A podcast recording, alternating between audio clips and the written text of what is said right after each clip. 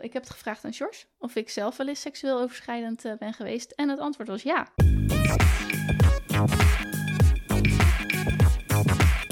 Hey, welkom. Leuk dat je weer luistert. Het is aflevering 90 van Dit is 30. En we hebben weer een uh, thema-aflevering in, het, uh, in het leven geroepen. Of althans, uh, dat heb jij gedaan, Gaia. Waarvoor, waarvoor dank, want ik ben het er volledig mee eens. Het thema van deze keer is seksueel grensoverschrijdend gedrag. En dat is natuurlijk ingegeven door alle ontwikkelingen rondom The Voice of Holland. En het uh, team van Boos en Tim Hofman, uh, die daar een, um, een aflevering over hebben gemaakt. Even kort ter introductie, voordat we er zelf over verder gaan praten. De aflevering van Boos ging erover, of daarin vertelde vrouwen op welke manier zij zijn lastiggevallen binnen de talentenjacht Voice of Holland. En dat gaat van opmerkingen over kleding. Doe je dat shirtje nog een keer aan? Want hè, uh, je ziet er zo lekker uit. Of opmerkingen over niet zo geil naar me kijken vanaf het podium. Uh, wat natuurlijk al vet ongemakkelijk is. Tot echt daadwerkelijk uh, verkrachting door een van de coaches. Na de reportage waarin een aantal vrouwen anoniem aan het woord kwam. zagen we John de Mol. John de Mol. John de Mol. John de Mol. die in de studio van Boos met Tim Hofman zat te praten. Dat was echt een registratie. Want hij zei, wat zei hij nou? In in eindpunt. Dus het was letterlijk wat er opgenomen was. Hij reageerde op de verhalen die hij zojuist ook had eh, gezien en gehoord. En beantwoordde vragen die het team van Boos naar hem had gestuurd.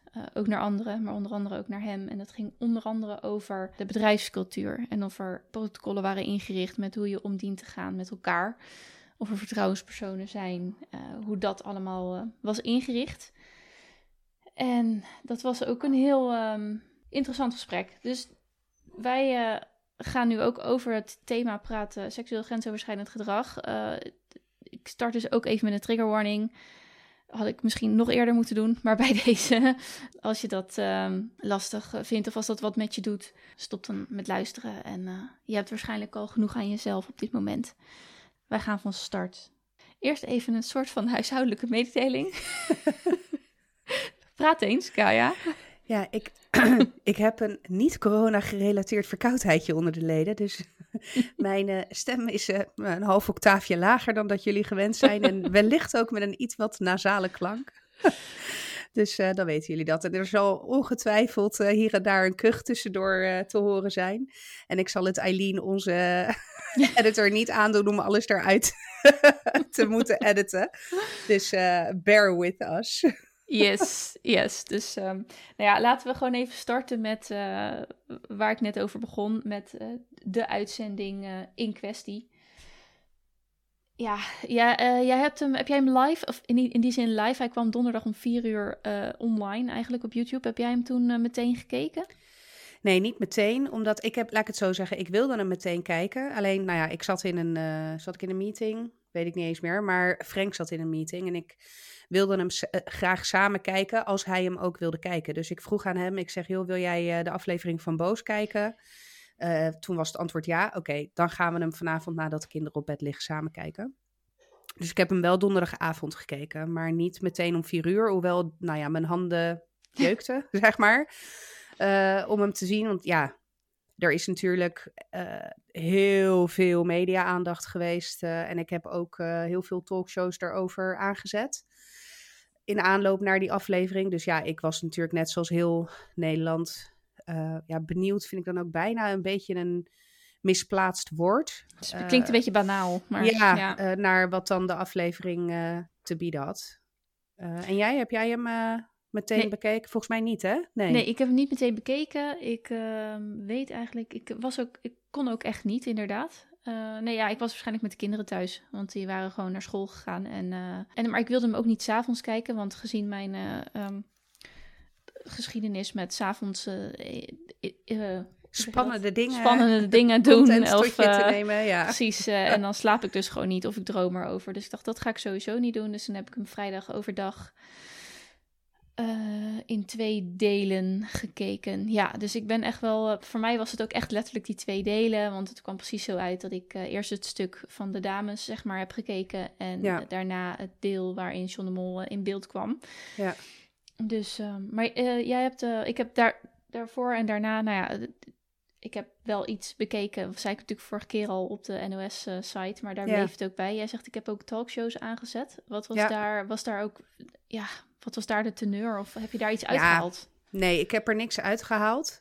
De teneur was natuurlijk een algemeen gevoel van walging. Ehm, ik was heel nieuwsgierig naar de talkshow van Johnny de Mol, de zoon van, eh, van John de Mol. Eh, dat, hij heeft talkshow op SBS, geloof ik, eh, half acht. En ik heb dat dus nog nooit aangezet, maar in de- deze aflevering heb ik wel gekeken. En dat vond, dat vond ik, ehm, volgens mij was dat de maandag of de dinsdag, dat weet ik niet eens meer precies. Vond ik wel heel heftig eh, om te zien, voor hem vooral. Want ja, hij is, nou ja, volgens mij geen onderdeel van het eh, probleem, om het maar even zo te zeggen. Even los van cultuur en dat soort zaken, hè. Maar in ieder geval geen onderdeel van, eh, van, van het probleem wat is aangekaart in de, in de aflevering van Boos. Maar het voelde bijna alsof hij is, als een soort van woordvoerder van de familie naar buiten moest treden. En je merkte dat hij echt strontzenuwachtig was, wat ik begrijp. Ik denk ook dat er een heel team aan juristen hem heeft geprept. Maar dat hij toch zijn best probeerde te doen om vanuit zijn hart ook nog iets te zeggen, zeg maar. En dat eh, hij zei eigenlijk niet zoveel. Eh Catharine Kel was zijn tafeldame. En die, die eh, probeerde nog hier en daar wel wat kritische vragen aan hem te stellen over wat wist je vader ervan en nou ja, dat soort zaken. Maar je merkte gewoon dat er was een hoop speculatie aan alle kanten. eh, ook bij, ik heb dan Bo gekeken ook. eh, op één heb ik geloof ik ook nog gekeken. Er was hoop, hoop speculatie en, ja, iedereen die eigenlijk van alles eh, op eenzelfde manier een beetje probeerde te duiden. Waarbij ik, eh, moet ik heel eerlijk zeggen, en ik heb sowieso niet zo heel veel met haar, maar Angela de Jong, die columniste van het AD. Oh, die tv, eh, Ja, die over die tv, schrijft. Ja, Ja. die tv-recensent of zoiets. Ik weet Ja. niet eens wat ze dan. eh, ik, eh, nou, ik ga sowieso slecht op haar, maar hier dacht ik echt eh, nee. Ik bedoel, ze zei, ze verwoordde op zich wel wat iedereen dacht hoor, daar niet van. En ze, ze walgde er ook van. Maar ja, ik weet niet. Ik had het gevoel alsof iedereen eh, er meteen een mening over moest hebben. En er meteen ook als een soort van braafste jongetje van de klas naar voren probeerde te komen of zo. Van nou, kijk, mij is verontwaardigd zijn. Hmm. Terwijl ik me oprecht afvraag. Laat ik het zo zeggen. Ik zit helemaal niet in dat wereldje. En tuurlijk was ik gechoqueerd, maar ergens verbaasde me het me niet. Was er in de talkshows, zal ik maar even samenvatten, geen herkenning? Was het al puur verontwaardiging? Of was er ook een... Nou, uiteindelijk was er wel een soort van herkenning, maar. Ja, kijk, bij Bo waren er ook twee uit- oud-deelnemsters die daar aan tafel eh, zaten om hun verhaal te doen. Beide met eh, seksueel overschrijdend gedrag van Jeroen Rietbergen. Dus ja, nou, uiteraard was daar wel herkenning. Maar van de mensen die er heel erg verontwaardigd over reageerden, eh, was er op een gegeven moment wel een beetje de mening van ja, ja, eigenlijk stiekem wisten we het wel een soort van. Of verbaasde het ons niet. Maar dan denk ik ook gelijk, ja, maar nu zit je de verontwaardiging zelf te spelen op nationale televisie. Ja, geen zelfkritiek. Geen, dan? geen, ja, precies. Geen, geen kritische noot naar zichzelf. Nee, nee, precies. Dus Of desnoods, ik sla me nu voor mijn kop, maar... ja, precies. Dus ja, en er was, er was ook enorm veel kritiek na de aflevering eh, op eh, het optreden van John de Mol. Ja, ja inderdaad. Ik dacht, eh, dat, ik ehm, had dat inderdaad ook opgeschreven. dat we daar nog even op kunnen, sowieso Ja. op in kunnen gaan. Ja, sorry. Ehm, nee, het maakt niet uit. Wij bereiden dit nooit zo. eh. nee, Nou, eigenlijk bereiden we bereiden het wel vaak voor, vaker voor, maar eigenlijk alleen met een gast. ja, klopt ja. Ja, of echt een thema-aflevering, maar dat is niet zo, eh net niet zoals nu. Ehm, Nee, en, en even, want ik vind het ook wel, ik merkte, kijk, ik had jou geappt hè, Ja. vrijdag volgens mij, van joh, dat hele boos, de voice verhaal blijf ik echt herkauwen en ik heb behoefte aan eh, hier een themaaflevering van te maken. Maar achteraf, tenminste achteraf, gaandeweg had ik ook zoiets van, ja, ik wil niet ook weer de zoveelste zijn die er iets van vindt. Dus ja, ik vind het een lastig onderwerp om te bespreken, merk ik. Ja, maar het is in ieder geval, we hebben als doel gesteld om in ieder geval lucht te geven aan onze gedachten en Ja. gevoelens. En vervolgens ook om ons best te doen om zo breed mogelijk in perspectief alles te plaatsen tot waar wij kunnen. Want wij Ja. zijn natuurlijk ook beperkt in onze Ja. eh, inzichten en eh, ervaringen. Eh, ik denk dat dat, eh, dat, dat, dat prima is. Nou, ik pak hem heel even terug met de reactie op, nou ja, mijn reactie op de uitzending. Ik, eh, ik was echt, maar ik had ook bewust geprobeerd om niets te zien, zeg maar, ja, van wat anderen al gezien hadden, om zelf te kijken. Nou, ik was compleet geschokt door de onthullingen over Ali B. Ja, maar ik moet zeggen, daar was ik ook wel echt gechoqueerd. Ja, ja, kijk, het is op de een of andere manier kon ik het app-contact. Uh, nou ja, het is een beetje. Volgens mij was het een beetje te, samen te vatten. En Jeroen Rietbergen was vooral van de vieze opmerkingen en de vervelende appjes. Ja, en hij heeft natuurlijk ook wel fysiek het een en ander gedaan. Hè? Ja, dat, ja, dat kwam met name trouwens ter sprake in de talkshow van Bo, moet ik zeggen. Okay, inderdaad. Ja. Daar, hij schijnt ook uh, een uh, oud deelnemster uh, aan de borsten te hebben gezeten. Maar het, het, in de uitzending was, ging het voornamelijk om ja, grensoverschrijdend appcontact, uh, dickpics. Ja. En, uh, oh ja, dat is waar. Ja, ook nog dickpics. En uh, Marco Borsato, ja, echt, echt de rillingen liepen daar ook natuurlijk over ja. maar die was echt van het aanraken. Echt, ja, echt ja wel, tikken op de billen, geloof ik, hè? Bij, en dan bij de Voice Kids. En daar gingen bij mij echt oh, nekharen van moly, ja, ja, echt. En dan, maar toen kwam Ali B en ik, nou, ik was echt, ik was echt, echt geschokt. En ook de, de details die de dames daar ook over vertelden. Uh, ja. Dat meisje wat dan in de douche met iemand anders bezig was en hij komt binnen en weet je, dat... Ik was, ik was echt, uh, ik was geschokt. En nou, het deel van John de Mol, ik heb, uh, nou, Sjors zei al, je zat stuiterend naast mij op de bank. Hm. ik wist natuurlijk wel dat al dat zijn reactie niet de beste reactie was die je als vrouw hoopt. Dat had ik al wel meegekregen. En ik zat op momenten ook dat ik denk, dat ik ook echt tegen die telefoon zat. Want ik zat op mijn telefoon te kijken. Nee, weet je wel zo. ja. Ik moet zeggen, ik, ik, ga hem, ja, ik ga hem ook niet per se credits geven van dat hij om elf uur s avonds daar zit. Want dat denk ik van ja, volgens mij is dat gewoon wat je moet doen. Uh, vind ik gewoon, uh, nou ja, de, de, keuze die je hebt en die volgens mij prima is.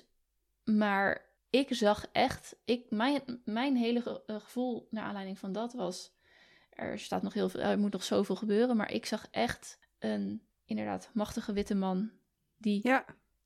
totaal geen idee heeft hoe dit voor een vrouw of voor überhaupt vrouwen in het algemeen voelt. In deze aflevering gaan we gewoon even tegenstelling mannen-vrouwen doen, want je hebt natuurlijk veel meer en veel grijzere gebieden, want mannen, mannen hebben ook ergens last, weet je wel, maar nu gaat het echt even van de man tegenover de vrouw.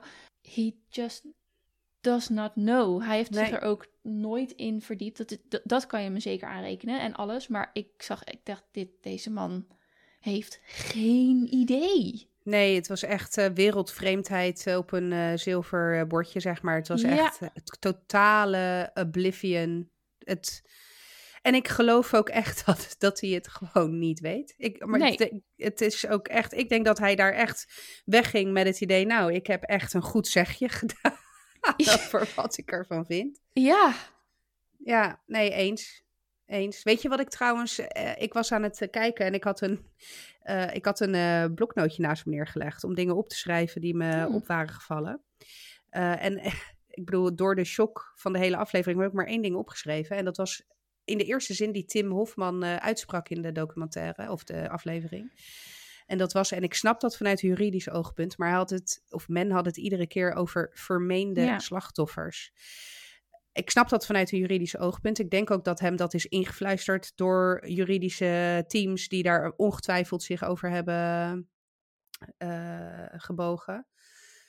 Maar dat ik vind als je het hebt over hè, taal is belangrijk, taalgebruik is belangrijk. Voor mij was dat meteen ook een soort van rode vlag van vermeende slachtoffers. Ja, dus we starten al met het feit dat we de mensen niet geloven, deze, of deze vrouwen niet geloven. Ja. Dat, dat deed het met mij. Maar goed, eh, ik, nogmaals, ik snap het. Maar ja, als je het hebt over het narratief.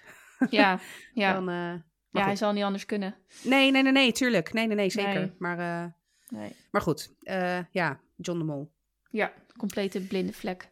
Ja, nou, maar echt een complete, complete blinde vlek. Ik was ook in, in shock. Ik moet wel zeggen, het eerste wat er in mij opkwam toen ik zag dat hij aanschoof. Want dat had ik dus nog niet. Uh, ik had wel zeg maar vanaf vier uur alle social media ongeveer allemaal geblokt. Omdat ik inderdaad ook soort van bleu erin wilde stappen.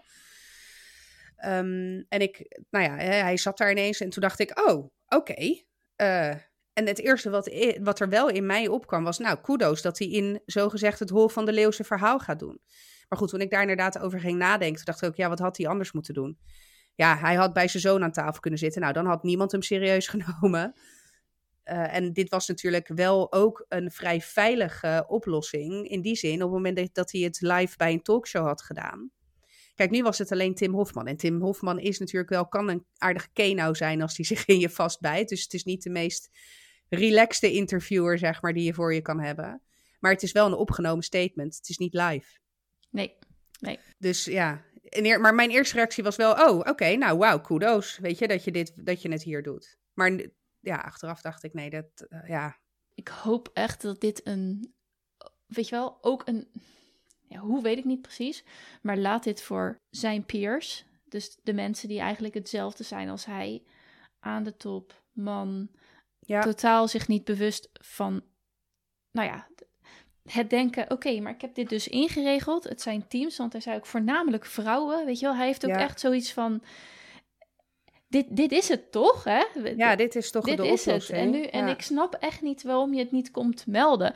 Dat dit, dat dit een opening is of een, een ja, dat, kijk, ik denk dat als je echt goed leiderschap bent, hebt, want er zijn een hoop prutsers als het aankomt op directeuren en managers. Maar er zijn ook echt mensen die zich willen ontwikkelen op leiderschap en daar ideeën bij hebben en daar echt iets voor voelen.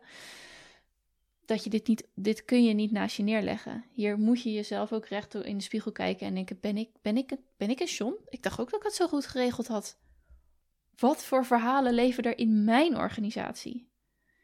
Weet je, en dat daar dus dan bij uh, mensen die uh, hetzelfde zijn als hij, of op hetzelfde niveau, of op dezelfde manier opereren, of in dezelfde, uh, nou ja, privilegestoel zitten eigenlijk, dat zij dit als, als eye-opener kunnen ervaren.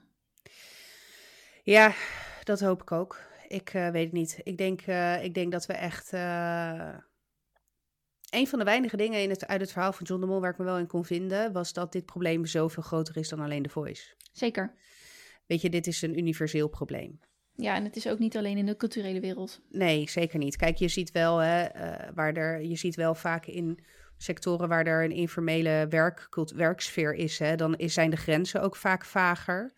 Dus dat, het, zal, het helpt niet, om het maar dan even zo te zeggen. Maar dit is een, uh, dit is een wereldwijd probleem. Uh, en gaat eigenlijk over alle. Nou ja, dat is niet omkaderd binnen bepaalde sectoren of bepaalde beroepsgroepen of whatever. Nee, en, en wat dat betreft heb ik in uh, allerlei uh, sectoren gewerkt. En overal, ja, om maar even plat te zeggen, overal neuken mensen elkaar. Of wordt er geappt of ge ja. gemaild of... Echt, ik, vroeger gingen, gingen er faxberichtjes met piemels heen en weer. Ja, weet je? Ja, ja. het, het is het is iets van overal, maar het gaat er natuurlijk om hoe dat in combinatie gaat met, met macht, met vrijheid om te voelen en te zeggen wat je wilt. Ja, nou ja, en de, vooral de vrijheid om dat te doen. Want weet je, zijn opmerkingen over Marco Borsato van, ja, ik kan het me gewoon niet voorstellen. Ik kan, dat hij dat zegt. Ik kan me niet voorstellen dat Marco zoiets doet. Ja, dat is toch ook een rechtstreekse slap in de face aan een ieder die Marco daarvan heeft beschuldigd bedoel, dan als dat al de grondhouding is van de directeur, dan voel ik me niet gesterkt om daar een verhaal over te doen. Want ik word toch niet geloofd. Dat is dan mijn overtuiging. Wie gaat mij nou geloven tegenover de Uber Marco Borsato... of de Jeroen Rietbergen of de Ali B of de whoever? Ook de directeur van een eh, willekeurige andere ander groot bedrijf. Nou ja, het is natuurlijk al vervelend om zoiets aan de kaak te moeten stellen. Het is heel, je wordt, het is heel pijnlijk, heel ja. Lastig. er zit is schaamte heel, het kost je ongelooflijk veel energie. Het kost je misschien nog wel meer dan dat. Ja. En dan weet je, eigenlijk weet je, ik ga naar hem toe en dan moet ik hem ook nog overtuigen. Ja. Ook nog, want dit is de reactie. Ja. Ik kan het me niet voorstellen. En dat kan zijn initiële reactie zijn waarvan hij nu denkt, ja, frak, dom. Maar het is wel die initiële reactie die gewoon inderdaad, net wat je zegt, als een klap in je bek terugkomt. En dan sta je daar met al je kwetsbaarheid. Ja, dat gaat niet. Dan is het makkelijker om je mond te houden. Ja. hey, een van jouw vragen was de definitie van aanranding, verkrachting. Ja, of überhaupt de definitie. Kijk, de, definitie van aanranding en verkrachting. De, uh, maar, maar, ook de definitie van seksueel um, ontoelaatbaar gedrag of seksueel overschrijdend Ja. gedrag. Vooral die vind ik lastig te duiden. Ehm, en daar heb ik heel veel over nagedacht, eh, inderdaad. En ik ben er nog niet per se uit. Kijk, is, juridisch is het vastgelegd hè, wat, wat de definities zijn. Hoewel hè, van verkrachting en aanranding sowieso, van seksueel overschrijdend gedrag, is het allemaal iets vager. eh, de, hoe dat gedefinieerd is. Maar ik, ik wil ook even wegblijven van het juridische stuk. Het gaat mij vooral om het stukje gevoel, weet je wel. Wanneer, wanneer sp- spreek je dan inderdaad van verkrachting, aanranding, dan wel seksueel over- overschrijdend gedrag? Die, die vond ik echt wel lastig te duiden. Ja, nou, ik had, hoe hoe nou zit ja, jij daarin? Die, ehm, eh, de eerste twee, dus verkrachting, aanranding, eh, daar, daar had ik het idee over. Ik moest daar namelijk aan denken toen zij vertelde over eh, dat zij stond in de douche met iemand anders, was ze bezig. En toen Ja. stak, stak hij zijn vingers in haar. Echt, nou, echt pff, bizar. Ja, Maar goed, toen dacht ik, toen moest ik ineens denken aan, aan wat is nu, wat is inderdaad verkrachting en wat is aanranding? Is penetratieseks dan leidend? Word, ben je dan, zeg maar, tussen aanhalingstekens pas verkracht? Ik vind dit, ik, ik weet niet. Ik vind, zeg maar, als je dit als aanranding definieert, terwijl aanranding ook is een hand op de bil, ja, dit- ik vind het. Snap je? Dus ik, die vind ik, vond ik ook, Ja, daar ja. zat ik ook mee, maar kwam er ook niet uit. En ik denk Ja. ook niet dat er één sluitend antwoord is. Maar sowieso En het is, is vaak- is, eh, seks meer dan penetratie. Dus is, moet verkrachting dan ook niet... Is dat ook niet breder dan penetratie? nou ja, en dan gaat het om penetratie alleen met een penis. Want Nou, ik bedoel, ja, met nou ja, vingers kan je ook penetreren. hè. Penetreren is het binnendringen van een lichaams... Nou ja, een ander- ja. orifice. Hoe zeg je dat? Een Gat. eh, een gat, ja. ja.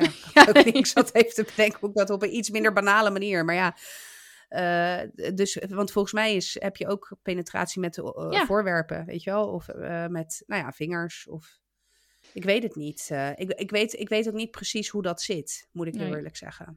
Maar goed, de meest vage is inderdaad voor mij ook het, wat is dan seksueel overschrijdend gedrag? En daar had ik dus, ik had er ook, maar dat was al eerder, ik had daar een gesprek met, met George over gehad, al eerder. Dat hij zei, je zoekt ehm, een grens opzoeken bij elkaar is ook onderdeel van aftasten. Vinden we elkaar leuk? Wat, wat gaan wij doen? Ja. Eh, Oeh, wat is dit spannend? Wa- wat, wat is nu wel goed en niet? En toen zei ik ook heel eerlijk, ja, de ene kan bij mij echt meer maken dan een ander. En daar is, Ja, dat, kun je, Ja. dat kun- kan ik niet van tevoren zeggen. Dat als je iemand ontmoet, dat je zegt, ja, maar oké, ik weet niet wat jij Nee. van plan bent, maar als, als, als, als jij nu een, een, eh, een ehm, semi eh, eh, mijn opmerking bil maakt, legt dan, of- dan kots ik echt dat, over je ja. heen, want dat vind ik echt vet goor. Maar als jij Ja. het doet, dan denk ik alleen maar, maar krijg je er één terug? ja. Dat is ook. Dat, en daar wordt die, wordt die ook echt eh, vaag. In de gevallen die natuurlijk zijn besproken, is dat. Nee, dat is overduidelijk. Hè? En de gevallen die in die aflevering naar voren zijn gekomen, lijkt het me heel erg, heel erg duidelijk. Ook omdat daar te maken, je hebt daar gewoon te maken met een bepaalde onevenwichtige Mhm. relatie. Dus dat, dat lijkt me echt, echt heel erg duidelijk. Maar toen ik bij mezelf te raden ging, ja, wat heb ik daarin meegemaakt? Toen eh, kwam ik dus ook tot die conclusie. Dat ik dacht, ja, bij de ene vond ik die aandacht hartstikke leuk en was het hartstikke gewenst. Maar bij een aantal anderen ook absoluut niet. Maar hoe had die ander persoon dat kunnen weten van mij? Nou, dat. En dan, was, dan, ging het, dan kan het echt exact hetzelfde gedrag of opmerking zijn. Zeker. Ja, Maar ja.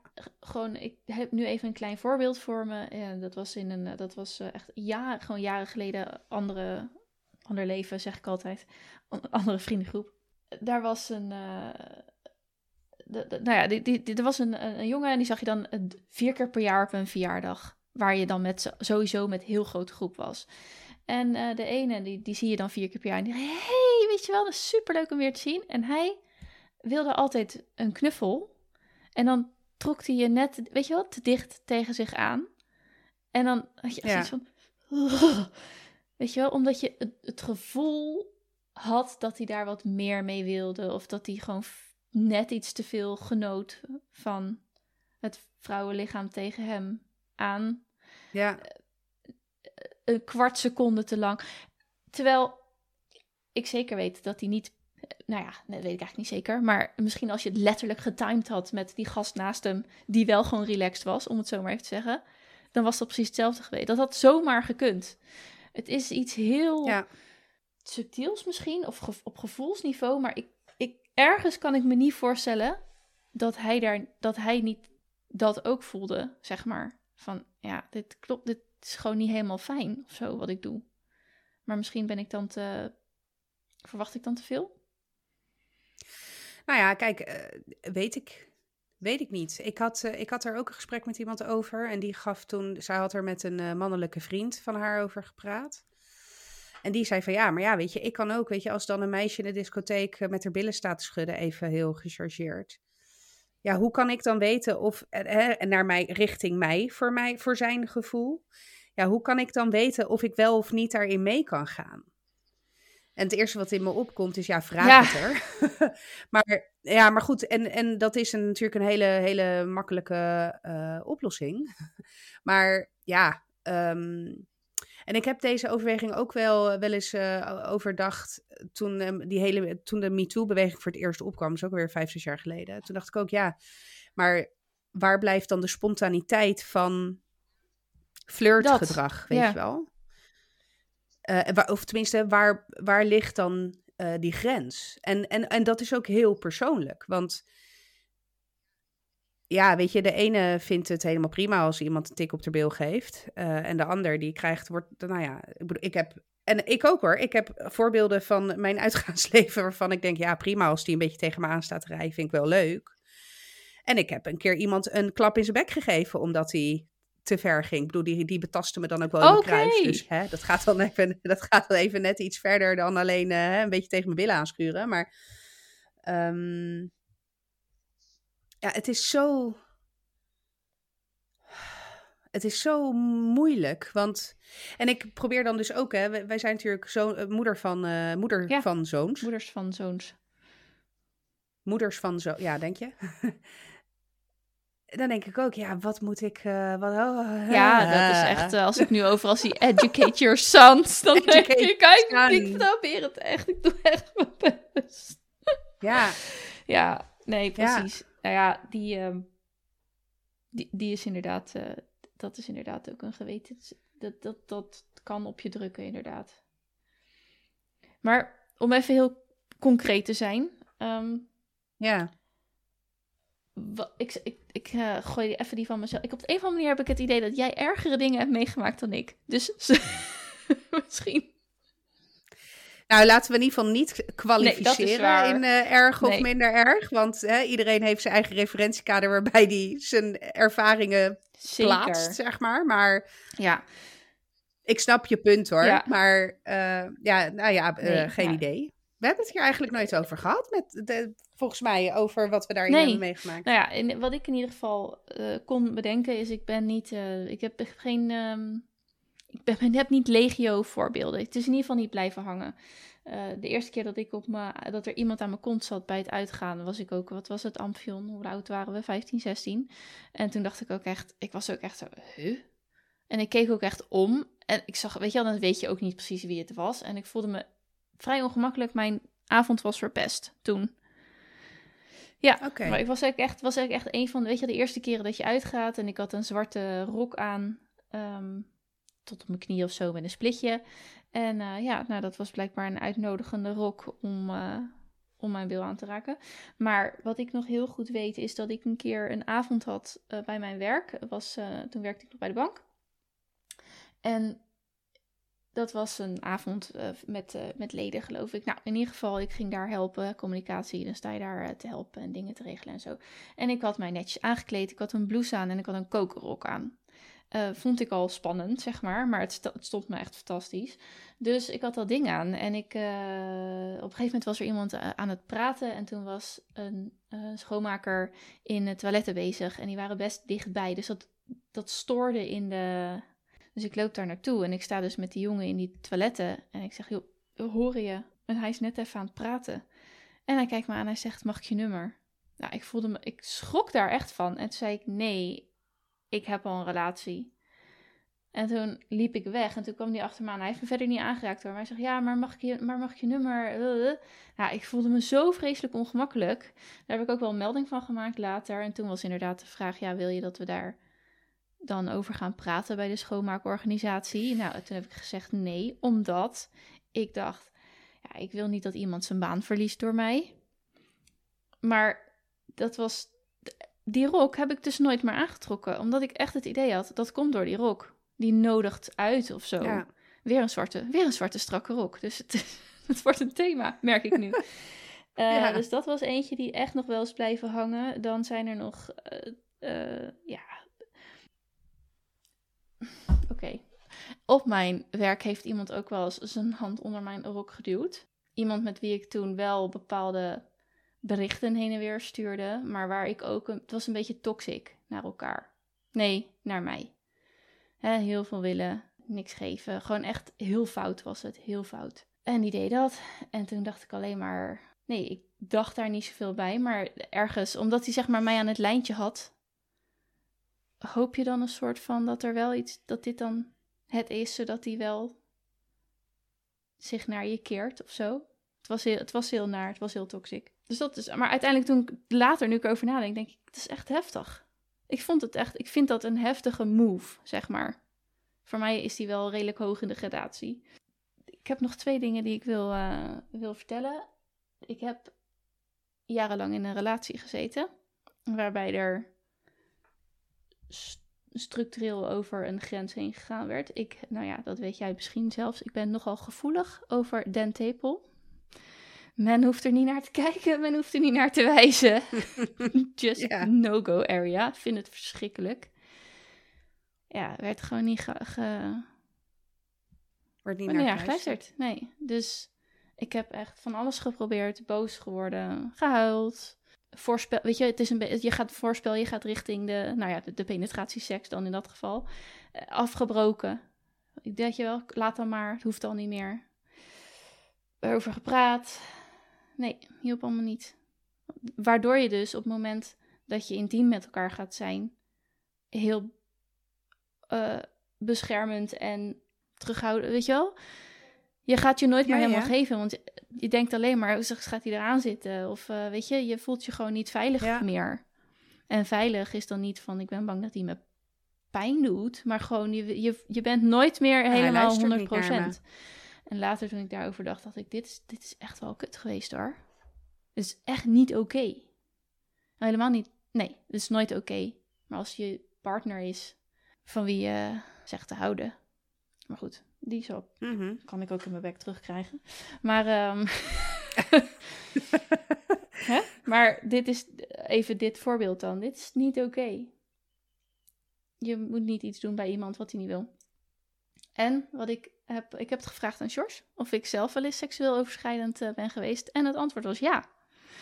Het was een heel interessant gesprek. Of nou, het duurde niet heel lang, want hij noemde het voorbeeld. Ik wist het gelijk weer. En dat was namelijk toen ik zwanger wilde worden. Voor de uh, tweede keer in ons geval. Uh, toen, weet je, dan heb je toch zo van ijsprong en je doet het dan zo'n maand lang. En je ja, soms twee dagen. Ja. Nou, toen hadden we niet echt een hele gezellige avond achter de rug, weet ik veel, van een, een discussie. Of er was in ieder geval iets. En uh, nou ja, boven, eenmaal boven, ja, wilde ik dat het toch nog zou gebeuren. Want ja, uh, het was de dag weer dat we het zouden doen. En uh, ja, ik zeg, ja, dat ga ik gewoon niet doen. Dat voelt helemaal niet goed.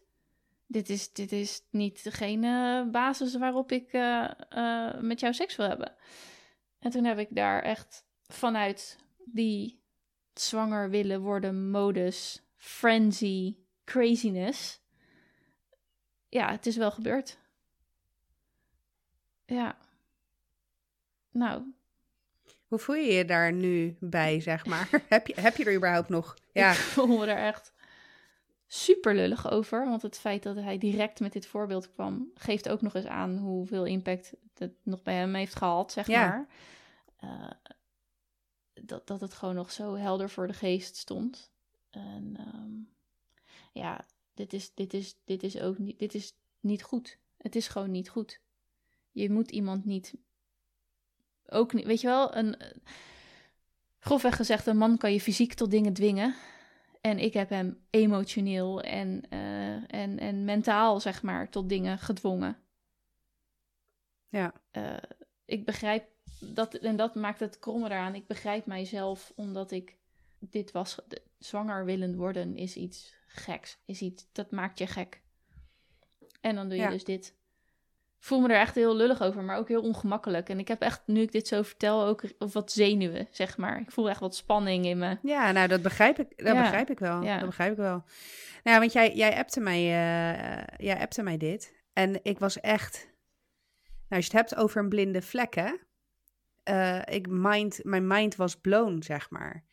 Ik had mezelf helemaal niet, omdat ik nou eenmaal vrouw ben. De ontvangende partij. helemaal niet ja, nee, ja, ik had mezelf, he ik had helemaal mezelf de vraag niet gesteld. Ben ik wel eens over grenzen heen gegaan? En um, ik, naar aanleiding van wat jij vertelde, want jij eh, je hebt me niet het verhaal verteld ja. hè, over de app. Je hebt alleen gezegd, joh. Ja, het antwoord is ja. Eh, het antwoord is ja. Um, toen ben ik bij mezelf eens te raden gegaan van, joh, uh, wat is mijn aandeel daarin dan eventueel geweest? Uh, moet zeggen, ik heb de vraag niet gesteld aan Frank. Ga ik nog wel doen, trouwens. Vind ik wel een interessante. Ik heb er gewoon nog niet de kans toe gehad. We hebben een verjaardag gehad dit weekend. En het is nou niet per se een vraag die je stelt waar je kinderen bij zijn.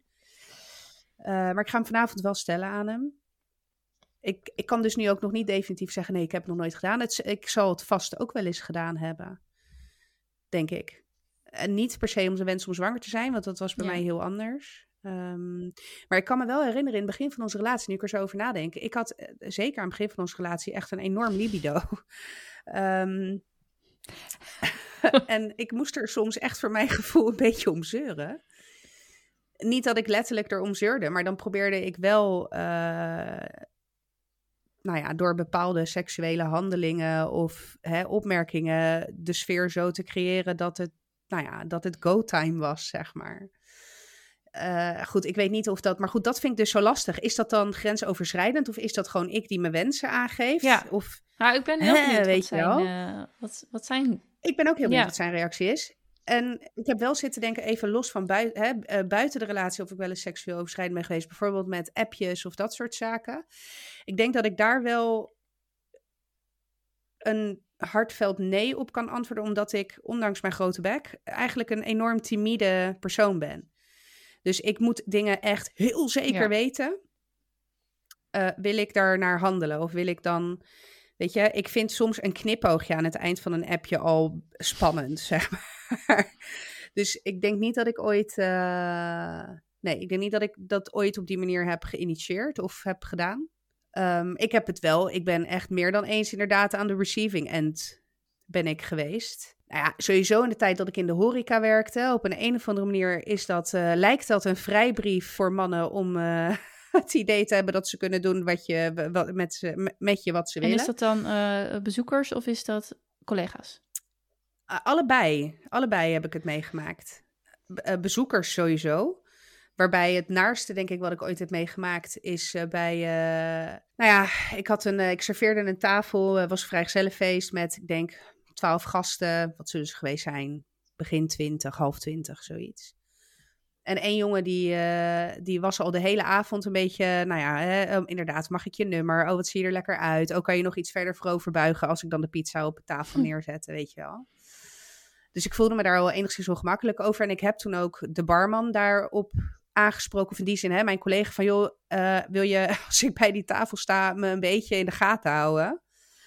En uh, wat er uiteindelijk toen aan het eind van de avond gebeurde, was dat hij was degene blijkbaar die de rekening ging betalen. Dus hij was de, nou weet ik veel, penningmeester van de, van de vrijgezellengroep. En uh, hij heeft me op een gegeven moment toen ook, dus hij ging bij mij betalen. Dus ik stond tegen de bar aan en de barman was toen achter om, want hij, het was echt wel aan het eind van de avond. Dus hij ging de, weer zeg maar de bar bevoorraden. En hij, uh, hij duwde zichzelf helemaal tegen me aan, zeg maar. Dus ik kon ook geen kant op, want hij klemde me zeg maar tegen de bar aan. dus ik ik zat zeg maar met mijn billen tegen de bar aan. Maar ik kon nog met mijn bovenlichaam wel naar achteren toe, zeg maar. Dus ik ging zo ver als dat ik kon. En toen heeft hij geprobeerd inderdaad om, om me te zoenen. En toen heb ik hem uiteindelijk van me afgeduwd. En toen heeft uiteindelijk wel een vriend van hem, die, zou, die kwam terug naar boven, want het duurde dus langer dan dat ze hadden verwacht. Toen heeft een vriend van hem echt hem met een ruk bij mij weggehaald en hem erop aangesproken. Dat is denk ik zeg maar het heftigste in de tijd wat ik heb meegemaakt in de tijd dat ik in de horeca werkte. Ik moet wel zeggen, ik, en dat klinkt misschien een beetje gekkig, maar ik had al zo vaak dit soort dingen meegemaakt. Niet to this extent, maar in de tijd dat ik in de horeca werkte, dat het me ook... Ik heb er daarna voor mijn gevoel niet echt meer last van gehad of zo. Dus het is niet dat ik daarna met angst naar mijn werk ben gegaan. Of, ik bedoel, ik vond het echt moeilijk irritant. Ja. Maar ik was er niet angstig door of... Ik accepteerde het bijna als part of the job. En dat is natuurlijk ook gelijk wat de, de mindfuck erachter. Ik heb het ook bijvoorbeeld niet gemeld of zo toen bij mijn werkgever. Ik, en ik heb er niet eens aan gedacht. Ik dacht ook, ja, wat, wat kan die eraan doen, weet je wel? Dat, ja, met stappen heb ik het ook heel vaak meegemaakt. Dat mensen dan net aan mijn bil zaten. En terwijl ik heb helemaal, ik ben helemaal niet zo uitbundig op de dansvloer. Weet je, want nogmaals, ik ben echt eigenlijk heel timide. Dus ik. En dan nog trouwens, bedenk Ja, ik me net nu dat- ik dit zeg. Al zou ik wel als een fucking bloedgel wijf aan een paal hangen. Even, maar, nee, maar dit toont hoe ver je mindfuck is. Hè? Gewoon mijn hele beredenering hierachter. Maar goed. Eh, nou, en ik denk wat ik dan nog. ehm, ik weet eigenlijk niet of ik dat ooit in de podcast, podcast heb verteld. Misschien wel. Ja, volgens mij wel. Over die kerel die toen voor het raam zichzelf had afgetrokken terwijl ik lag te slapen. Sorry, wat? Nou, voor. ah, Oké, jawel, dat weet jij wel. Nou ja, als ik het nooit heb verteld, dan is dit echt jawel. Nou ja, anyway, ik, eh, ik sliep. Mijn ouders hebben een hele grote raampartij aan de tuinkant, zeg maar. Dat is gewoon nou, één grote raampartij. Daarvoor stond vroeger de bank en ik lag daarop te slapen. En op een gegeven moment hoorde ik eh, getik op het raam, alsof iemand dus op het raam aan het tikken was. En de tv stond aan. Dus, eh, dus ik, ik werd er een soort van half wakker van. Ik denk, hé, wat is er aan de hand? Dus nou, het bleef maar doortikken tegen het raam. Dus op een gegeven moment richt ik mezelf op, zeg maar. Dus ik ga van liggend naar zittend op de bank. En ik kijk naar links in dit geval. En daar eh, stond dus een, een kerel. Ze hebben die kerel uiteindelijk overigens ook gepakt. Maar daar stond een kerel zichzelf te bevredigen. Eh, en het eerste wat hij, wat hij deed, was zeg maar zijn hand voor zijn gezicht doen. Zodat ik zijn gezicht niet kon zien. Maar ondertussen stond hij zichzelf dus af te trekken. En is hij ook klaargekomen tegen het raam aan. Terwijl ik daar, zeg maar, lag. En nou ja, ik was echt, eh, ik was echt in shock. Ik denk, ik was toen, nou, weet ik het, jaar of 18, 19 of zo, denk ik, toen dat gebeurde. Nou, ik ben, en ik weet het nog, want mijn oma en mijn overgrootoma, 99 of misschien dat ze al 100 was, jarige vrouwtje, die, die sliepen bij ons thuis op dat moment. Dus en ik rende naar mijn oma toe om te vertellen wat er was gebeurd. En eh, die heeft uiteindelijk nog midden in de nacht die sperma van het raam af Oh, zitten. Ja, maar Eh, en, nou, en uiteindelijk is de politie gekomen, hebben we aangifte gedaan. En eh, is die dus inderdaad eh, gepakt. Maar hij is gepakt voor een veel breder scala trouwens aan seksuele intimidatie. En daar, als je het hebt over last ergens van hebben, hè, daar heb ik echt tot op de dag van vandaag, als er in mijn perifere gezichtsveld iemand achter een raam staat, dan is mijn hartslag zit gelijk op 200. wauw. Dus dat, ehm, nou, dat vond ik wel eh, een grens overgaan, zeg maar. Jezus. Ja. Nou, en ik, wat ik ook, en, en daar, daar vond ik het dus, dat triggerde me wel, want op een gegeven moment, hè, je hoort vaak, eh, of dat hoorde je volgens mij ook in, de, in dat filmpje van, eh, of in die documentaire van Boos, over dat, dat meisje aangaf dat ze bevroor Ja. tijdens de, hè. Dat herken ik wel. Dat heb ik ook een keer of twee gehad. Met, wel met seksuele, maar echt full-blown seks. Dat ik, er, eh, dat ik het eigenlijk niet wilde, maar dat ik soort van bevroor. En dat ik dacht, oké, nou, let's get it over with. Want dan heb ik het maar gehad. En ik denk dat dat bij mij, eh, eh, als, eh, ik kan natuurlijk alleen maar voor mezelf spreken, kwam vooral voort ook uit een stuk onzekerheid die ik had. Echt diep, diep, diep gewortelde onzekerheid. En bijna een soort van overtuiging, ik mag blij zijn dat iemand me wil. Ik heb het echt, ik was heel jong hè. Ik was echt, ik was een tiener. En niet als in een kind hoor. Ik was wel al boven de 16. Maar ik was heel, heel, heel onzeker. Echt extreem onzeker. Maar dat is niet, weet je, dat is, dat is gebeurd. En dat, dat heeft dit wel, ik had dat echt al, al- allemaal weggestopt, zeg maar. Maar ik denk dat, ik, ik heb het jou ook, ik kan het niet loslaten. Ik blijf het herkauwen. Eh, en dat zijn wel allemaal situaties die weer naar boven zijn gekomen. Dat ik denk, ja, shit hé.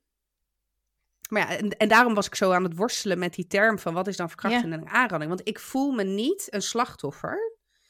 Maar als je puur kijkt naar Nou, er was geen, Wat dan de ja, er was geen volledig consent. Nee, helemaal, totaal niet. Ik, ik, ik lag gewoon stil. Ik deed ook niet normaal gesproken als je vrijt of als je seks hebt, dan is er ook echt gewoon wel een fysieke interactie tussen elkaar. Hè? Je houdt iemand vast, je knuffelt iemand, je zoent iemand, je, je, je klemt je benen om iemand heen.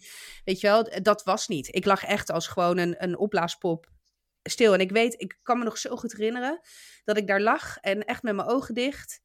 En dacht, oh, ik hoop dat je snel klaar komt, want dan ben ik er vanaf. En terwijl ik dit zeg, heb ik nu ook mijn handen zeg maar zo in mijn, mijn uh, in vuisten geklemd.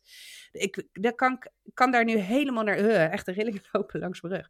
Ik kan daar helemaal in teruggaan dat ik dacht, oh ja, en maar ook op dat moment voelde ik me geen slachtoffer, hè, want ik mag, ik, ja, weet je, omdat ik zo onzeker was, dacht ik, ja, nou ja, er, iemand wil mij tenminste. Het is eigenlijk echt, nou, terwijl ik nu zeg, denk ik, ma, hier zit misschien nog wel iets waar ik wat mee ja. moet, trouwens. Maar, nee, maar als je, dat, als je ook de eh. vergelijking trekt, ik zeg niet dat je nu gelijk naar de politie moet gaan of weet ik het wat, maar voor, voor mij als toehoorder denk ik gelijk aan het meisje met Ali B. Dus van ja, laat het maar over me heen komen. Want, want je voelt, dit is, en dit is, dit is in ieder geval ook weer een situatie en dan is het een beetje een brede definitie van macht. Maar omdat jij zo onzeker bent, staat degene die Kijk, zo'n vent uh, tijdens, het, uh, tijdens je werk, die stond niet mentaal boven je. Dat is heel vervelend hoor. Ik wil niet, niet, niet bagatelliseren wat hij doet. Ja, ja. Uh, en in dit geval is iemand, nou ja, jij bent ongelooflijk onzeker, dus mentaal eigenlijk helemaal niet stabiel. En deze persoon, die maakt daar dan gebruik van. En dan is het natuurlijk de vraag: is dat bewust? Drukt hij iets weg. Zoals ik dat een beetje dat gevoel had bij die jongen die het net iets te lang knuffelde. Nou, weet je, het, het gaat uh, misschien ook wel. Als je het hebt over seksuele voorlichtingen, zoals dat is ingericht, is heel erg plastisch ingericht op het gebied van uh, zo moet het. Uh, ja, en vooral kijk uit dat je niet doe ziek het veilig, Doe het veilig en kijk uit dat je precies. Dus met allerlei enorme uitroeptekens van pas op, seks is eigenlijk slecht, maar vooruit dan maar. Even heel erg gechargeerd, hè? Maar als je het hebt over uh, seksuele voorlichting, moet voor mij ook veel meer gaan over uh, dat, het, dat je allebei ergens plezier aan beleeft. En ik denk dat eh, als ik spreek over mijn voorbeelden, kijk, ik kan niet in hun hoofden gaan zitten, maar zij waren denk ik zo gefocust op hun eigen genot, dat zij compleet de signalen hebben gemist van het feit dat ik op, daar geen plezier en genot aan beleefde. Maar dat is ze denk ik ook nooit geleerd, dat dat überhaupt van belang is. Want je, tijdens seksuele voorlichting gaat het toch alleen maar over de ejaculatie en dat je daar ziek kan van kan worden zwanger. en zwanger van kan worden. Even gechargeerd, hè, want ik weet dat seksuele voorlichting inmiddels echt wel een stuk verder is dan toen wij seksuele voorlichting kregen. Maar nog steeds is daar echt een hele grote weg uh, te gaan. En ik, het gaat sowieso, het zou het veel meer moeten gaan over het gevoel van seks. Waarom heb je seks? Wat, wat Weet je, wat, wat zijn jouw gevoelens daarbij? Wat, wat is prettig? Wat, wat, en ook over dat het uit de taboesfeer moet. Zodat je er ook op jongere leeftijd, hè, wanneer je er wel aan toe bent om seksueel actief te worden, maar nog wel nou ja, relatief jong bent, dat je wel de veiligheid voelt om erover te praten. Met je ouders, maar ook met je potentiële Part, bedpartner, ja. zeg maar. Ja. Ja, en dat dat dus ook, misschien blijft het wel spannend, maar het moet wel een soort van gegeven zijn van wij hebben het hier over. Ja, het is moeilijk, ja, het is spannend, maar überhaupt hebben we het hier over en uh, zijn we echt wel in contact met elkaar om te kijken hoe dit nu gaat. Ja. Nou, en weet je wat, waar ik ook heel erg aan moest denken, en daar, daar was ik me heel bewust van, want dat, heb ik, dat doe ik echt niet altijd. En dat is dus wel iets waar, wat ik heel erg, uh, waar ik heel erg op ga letten. Uh, ik vraag mijn kind, of ik vroeg mijn kinderen soms helemaal niet of ik wel een kus mocht. Weet je, ik gaf ze gewoon een kus op hun mond. Uh, of uh, joh, geef oma een kusje, weet je wel. En dan ook bijna verontwaardigd zijn als ze nee zeggen. Als je het hebt over de bron en basis van consent. Ja. Dan begint dat eigenlijk al van baby's af aan. Dat we zomaar maar het normaal vinden dat wij ons kinderen op, op de mond zoenen. Zonder dat zij daar. Tegenwoordig vraag ik ook van mag ik je een kusje geven? En, dan, en waar mag ik je dan een kusje geven, weet je al? Nou ja, en dan waar zij dan aanwijzen, dan geef ik ze een kus. Ja. En nog hoor, doe ik het soms gewoon spontaan. Want dat vind ik ook wel, weet je, ja. Je wil ook heel graag die liefde een soort van uiting geven. En ik vind het heel fijn om, om uh, mijn kinderen een kus en een knuffel te geven.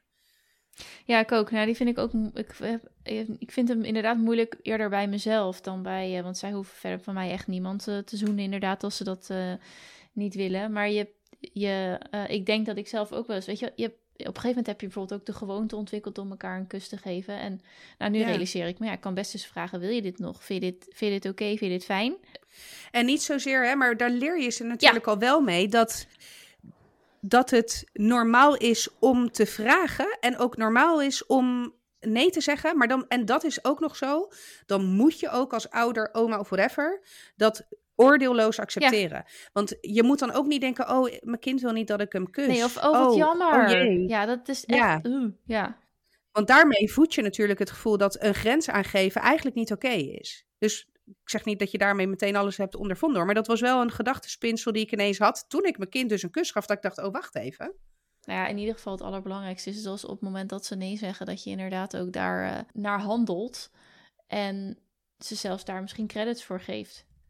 Want dit is echt goed. Ja, ik zei ook echt van de week, uh, riep ik ook echt aan tafel met die drie jongens. Ik zeg, oké. Okay. Ik keek ook echt George aan. Ik zeg, ik heb echt behoefte aan een opvoedkundig moment. Ik dacht, ik moet hem gewoon zeggen. Want wanneer je zit, wij zitten alleen maar met het eten met, z'n vijven aan tafel. Ehm, ook de helft van de tijd maar met z'n vijven. Dus ik heb echt geroepen: oké, als er iets is wat je van mij moet meenemen, zijn twee dingen. Dat ik uh, heel erg veel van je hou. Eén. En dat niemand aan jouw lijf zit zonder dat jij dat oké, okay, zonder dat jij daar toestemming voor hebt gegeven. Maar andersom ook. Altijd vragen. Ja maar ja, ik denk dat, dat, dat, dat flapte er een soort uit. Ik denk, ja, dat is misschien wel een soort van basislijn. Waarin je, waarop je dan uiteindelijk ook nuances kan gaan aanbrengen. Nou ja, zeker in de periode van. Hè, ik bedoel, jouw, jouw oudste zit natuurlijk. Uh, nou ja, in de puberteit. Ja, zeker. Eh, in de levensfase, in ieder geval als ik kijk naar mezelf, waarin ik begon met uh, te experimenteren met mijn seksualiteit dat, dat, dat is juist natuurlijk een hele cruciale uh, fase, maar ook uh, waarin ook experimenteren heel belangrijk is om je eigen seksu seksualiteit te ontdekken. Ja. Dus die, eh, die, met name die fase, kijk, bij kinderen is het voor mij crystal clear, bij volwassenen is het, nou ja, ik wil niet zeggen crystal clear, zeker niet, maar is het wel ook iets duidelijker. Maar die adolescente fase, die vind ik heel moeilijk. Uh, en zeker als je het hebt over, kijk, uh, verkrachting, aanranding is ook daar redelijk crystal clear. Maar als je het hebt over seksueel overschrijdend gedrag in die levensfase, vind ik heel lastig te duiden. Heel lastig. Want zonder dat je dus ook de, de uh, spontaniteit en de, de seksuele ontwikkeling remt, omdat je te krampachtig gaat zitten op. Snap je wat ik mm -hmm. bedoel? Ja. Ja, maar ik denk dat daar wel uh, een verschil zit tussen het met elkaar eens zijn en inderdaad je eigen grenzen kunnen ontdekken, maar ook die veilige omgeving creëren om je eigen grenzen en wensen, wensen en grenzen te kunnen ontdekken. Zodat je ook daarna, eh, weet je wel, misschien heb je dan iets gedaan met een, met een bedpartner, dat je denkt, nou, nee, dit, is, dit vind ik in ieder geval nu, wil ik het niet of wil ik het niet meer. En dat je dan op dat moment toch ja, zo veilig met elkaar voelt of zo open. Dat je in ieder geval kan zeggen of de volgende keer van ja, ik vond dat gewoon niet fijn, ik wil dat nu niet. En dat is volgens mij, daar is, het, daar is het ook gewoon heel lastig. Op het moment dat je dus een grens ontdekt, om die dan ook te bewaken. In ieder geval voor de, de, de tijd dat je uh, niet goed voelt om daar overheen te gaan. En als je dan zo jong bent en het ook niet gewend bent om misschien over, want ik vind het, wanneer heb jij, praat jij wel eens over gevoel met je kinderen? Uh, ja, uh, ja, ja.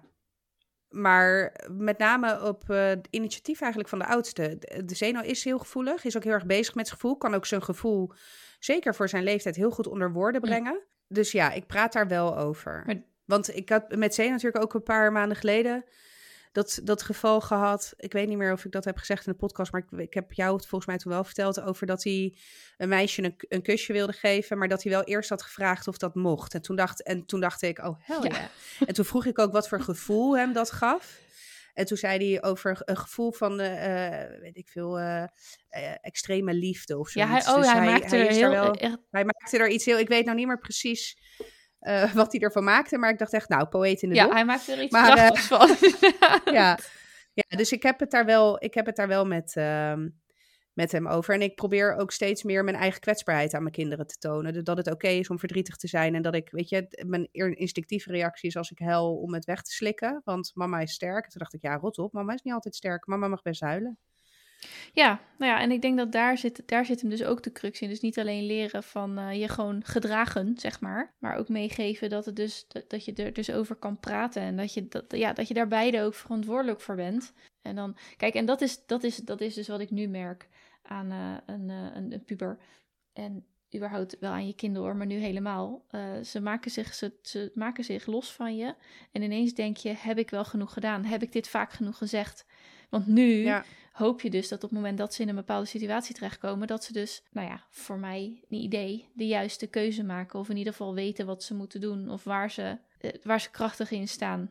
Dus ja, dit, dit moet gewoon al vanaf. De, de hier, de hier kan je niet mee wachten totdat ze 15 zijn en het dan ineens erover gaan hebben, zeg maar. Ik had nog um, de, de vraag staan: wat zou een ideale situatie zijn? Wat, wat, wat, zou, wat, wat willen we dan? Ik zat een beetje met mezelf in de knoop over die vraag, omdat ik denk dat een deel. Kijk, in de samenleving zou iedereen gelijkwaardig moeten zijn. Maar weer even over die man-vrouw of nou, masculien, feminien, is niet hetzelfde. En het is gewoon een feit, of het is zo, zo natuurlijk dat uh, de vrouw heeft een bepaalde effecten op de man. Of masculine en feminine bepaalde effecten op masculin. En andersom ook. Dus op het moment dat we met z'n allen bedenken dat we gelijkwaardig willen zijn, moeten we ook echt actief ons best doen. Om niet per se die natuur te onderdrukken, maar om het daar wel over te hebben, om daarmee om te gaan. Ja, en toen dacht ik, Jezus, dat is, klinkt echt als, als onmogelijk. dat je gewoon weet van elkaar, weet je, uh, als, als jij me aandacht geeft, op mannelijke wijze weet ik dat ik ergens dat ergens in mij een hihi zo iemand zit, weet je wel. Maar daar en, en andersom, als ik iets laat zien, dan weet ik dat ik dat, dat ik jou, jouw concentratie is verbroken. Jij bent echt alleen maar, nu is je mind alleen maar op seks gericht. Weet je wel? Ik trek me een mm-hmm. beetje uh, ver door. Het wordt overigens ook heel vaak gebruikt, hè? zeker in de commerciële ja. wereld. Die hele mannelijke en vrouwelijke energie, zeg ja, maar. Ja, dus want ik, ik, vroeg, ik had het er ook nog over. Ik zeg, weet je wat, weet je wat eigenlijk zou moeten zijn? Weet je, je zit daar uh, met z'n allen uh, gewoon te werken of relaxed te zijn. En Marco Borsato zit aan je bil en jij zegt letterlijk... Wat, doe, jij, jij nou? nou? En dat al die andere twintig ook hun handen in hun zij zitten en zeggen... Ja, wat, wat doe, doe, jij, jij nou? nou? ja. maar dat is natuurlijk... Toen dacht ik gelijk dat...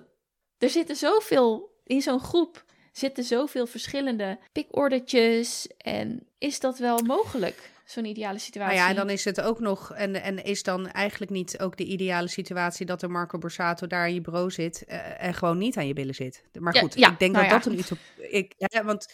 Nee, maar dat, dat, dat is natuurlijk de hele discussie ook die er nu is ontstaan naar aanleiding van de reactie van John de Mol uh, daarop. Uh, weet je, uh, en het hele stuk uh, educate your son. Ja. Hè? Dus, dus het voorkomen is beter dan genezen. En dat is volledig, volledig waar. Alleen je gaat het nooit helemaal uitroeien, denk ik. Dus er zal, dat zal inderdaad altijd onderdeel zijn van, van het leven, van de maatschappij. Er zullen altijd mensen zijn die de grens opzoeken. De vraag is dan, tuurlijk wil je dan de twintig anderen die ook met hun handen in hun zij staan, die zeggen, wat doe jij nou? Ja. Nou, er gebeurt zoveel in die onderstroom. Dus nou ja, dat... ik denk dat je op het op niveau van het individu inderdaad genoeg moreel besef moet hebben. Dat je gewoon echt niet bij iemand thuis kan komen die van jou afhankelijk is. En dan kan zeggen om uh, half één s'nachts als ze alleen is, ik heb zin om je te neuken. Is niet, is, dat ja. is... Dat is niet, dat zij niet, ik heb zin om je te, nee, zeven woorden, die, uh, het ja. is niet, uh, mag ik nog een glaasje cola? Weet je, Nee. Is niet hetzelfde. Mag ik een nog glaasje... een glaasje oh, cola? Oh, jammer, nee, maar dat is... Nee, of, maar, of iemand ja. meenemen naar je studio en dan avances maken. Uh, ja, ja, probeer... Had je dit ook gedaan in het midden van de werkvloer, waar iedereen bij is? Dan, hè?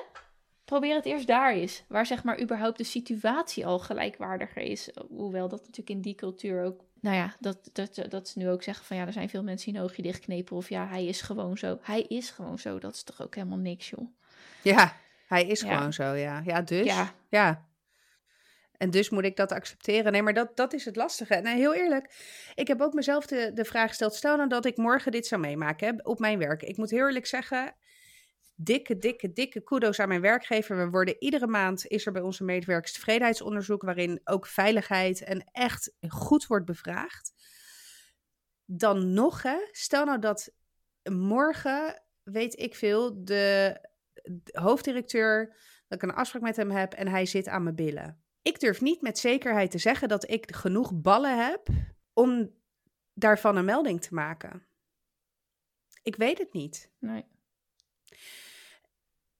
En enerzijds vanuit, nou, toch weer dat onzekere meisje. Die, en niet zozeer van dat onzekere meisje denk je mag blij dat iemand aan je billen zit. Dat heb ik inmiddels wel achtergelaten. Maar wel het onzekere meisje van, ja, wie gaat dat geloven dan? Dat is het eerste, ze gaan me nooit geloven. En de tweede overtuiging is, en ik ben morgen mijn baan kwijt. Terwijl er bij mijn werkgever oprecht, echt oprecht, geen enkele reden is om daaraan te twijfelen. Ik heb het ook nog nooit meegemaakt. Ik heb het nog nooit gezien. Ik heb nog nooit, echt nog nooit reden gehad om die overtuiging te hebben bij mijn werkgever. En toch. Ja, maar dan is hij dus inderdaad, dat zit er gewoon in. Want als, dat ja, zit erin, als ik ja. me voorstel uh, dat, dat ik uh, bij een uh, fictieve directeur op, weet ik veel, we moeten iets bespreken of we hebben een bila of weet ik het wat. En de deur is dicht en hij doet iets bij mij, het drukt me of, of ik draai me om, zit aan mijn billen, ik draai, me, ik draai me terug en het is met een hoofd van, hm, dat deed niks, weet je wel zo. Dan, dan zou Ja. ik zeg maar trillend naar buiten lopen. En wat, ik me dan, wat bij mij direct boven komt is, eh, wie, niemand, ik sta alleen. Ik, ik, Ja. eh, wie gaat me... Dus ik Ja. loop terug naar mijn collega's en ik zeg dat. En wat, en wat doen zij dan? Behalve van, oh, oh, oh.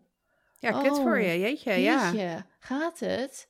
Gewoon, en dan, dan heb ik niet specifiek collega's of een directeur in beeld, maar gewoon dat is gelijk mijn gevoel.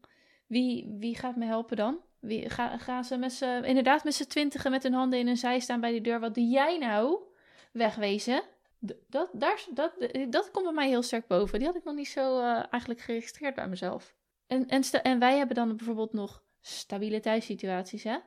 Ja, Stel je precies. voor dat ja. je alleen bent of je bent, eh, weet ik veel, je, je woont thuis bij je ouders en daar gaat niet heel lekker. Of die hebben eigen zorgen aan haar hoofd. Ga je dan zeggen, eh, ja, spring voor me in de bres? Nou, maar ik zou het, dat, het, de vraag is ook, ik heb het namelijk wel meegemaakt op werk met eh, een collega. En niet een collega die dan door de andere collega of zo, maar die was door, nou ja, wel een bepaald persoon, eh, wat, wat appverkeer was er geweest, eh, waar zij zich onprettig bij voelde. Dat vertelde ze mij. Ik ben niet haar, haar leidinggevende. Ik ben wel, nou ja, ik hou er nooit zo van. Maar in hiërarchie heb ik, heb wel een hogere positie dan zij. Dus ik heb dat toen ook, nou, ik heb haar echt even apart genomen. Ik heb gezegd, joh, wat is er gebeurd, weet je wel. Ik heb haar toen ook de vraag gesteld: wat wil je dat ik doe? Ik zeg: ik doe wat, wat jij wil, hè? Ik, het maakt me niet uit, maar wat wil je dat ik doe? En het eerste wat zij ook zei: van ja, ik wil, weet je, voor mij is dit nu oké. Als hij het nu nog een keer doet, dan wil ik graag dat je ingrijpt. Maar voor nu is het oké. Ik heb daar zo mee geworsteld, want ergens wilde ik die kerel echt een schop onder zijn Ja. geven. En inderdaad heel verontwaardigd zijn. Maar in hoe, kijk, het was haar wens om daar niks mee te doen naar hem toe in eerste instantie. En het is inderdaad daarna ook niet meer gebeurd. Want dat heb ik wel ook echt iedere keer als ik er sprak of zag, heb ik dat gecheckt. Dus in hoeverre is dan ook de wens van het slachtoffer leidend, weet je wel? Want of kan je dat leidend laten zijn? Want het gaat, het gaat er met name, denk ik, om van, joh, waar, waar is die wens door gemotiveerd? Is dat vanuit een angst om ter baan kwijt te raken, angst voor gedoe, whatever? Hè? Dan heb je natuurlijk hem op sfeer en cultuur te pakken. En dan zou ik zeggen, ja, dan moet je er eigenlijk iets aan doen. Maar ga je dan niet ook weer de grens over van het slachtoffer die aangeeft dat je niks moet doen? Het is echt, echt moeilijk hoor. Het is echt een moeilijke, ook vanuit een managementpositie is het moeilijk om daar dan het juiste in te doen. Ja. Ja, terwijl als ik dan nu weer terugdenk aan het eh meld het van John de Mol, dan denk ik, ja, Ja, ja. Is het dan, is het, Ja, en dan? Moet je dan wat omvloerster En eh, eh, gaan zeggen, goh, toevallig vandaag heb ik een protocol seksueel grensoverschrijdend gedrag gemaakt. Jongens, laten we dit even doornemen met z'n allen. Eh, Is dat dan Ja. zeg maar een soort van manier? nou ja, en dan helemaal uit de mond van John de Mol. Want bij John de Mol was het gemeld. En hij zat er nog, hè. Ja, Het was dan maar één melding volgens hem. ja. En als je dan Maar iemand... eh, maar ik snapte wel wat hij zei. Ik keurde het niet goed, maar ik snapte wel wat, dat hij op dat punt, direct na het horen van dit en daarover, Ja. dat hij dan zegt, als je iemand al eh, zo lang kent, Maar ik snap het ook, Ja. hè. Ik snap het volledig waar het vandaan komt. maar... Dat is misschien hetzelfde. Ik bedoel, als iemand nu naar mij toe zou komen, weet ik veel, met een verhaal over shorts, ik zeg maar wat. Nou ja, dan, dan reageer Ik je zou- hetzelfde als hij over Marco Bassato. Kan me gewoon niet precies. voorstellen. Van, nou, ik kan het me echt niet voorstellen. Nee. Ja. Maar ja, ja het, ik, ik weet niet. Ik vind het een heel lastig onderwerp. Ik heb ook niet, uh, het is voor mij ook nog helemaal niet af of rond. Nee.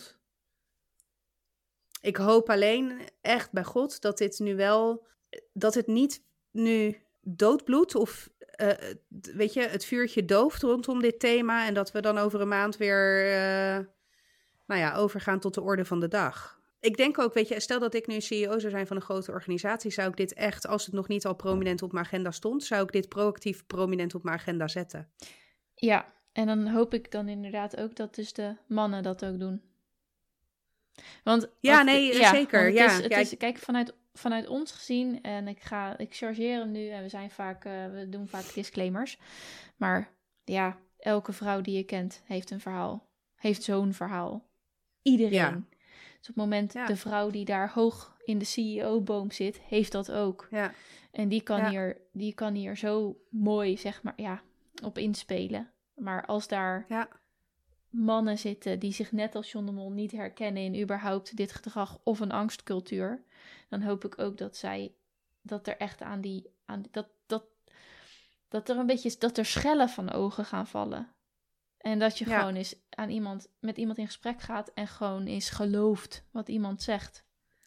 Nou, dat. En, en ook je eigen punt ter discussie durft te stellen. Dus je, je zult jezelf kwetsbaar op moeten stellen. Je zult bereid moeten zijn om je te erkennen en herkennen dat je iets niet weet of het niet goed hebt gedaan. Ja.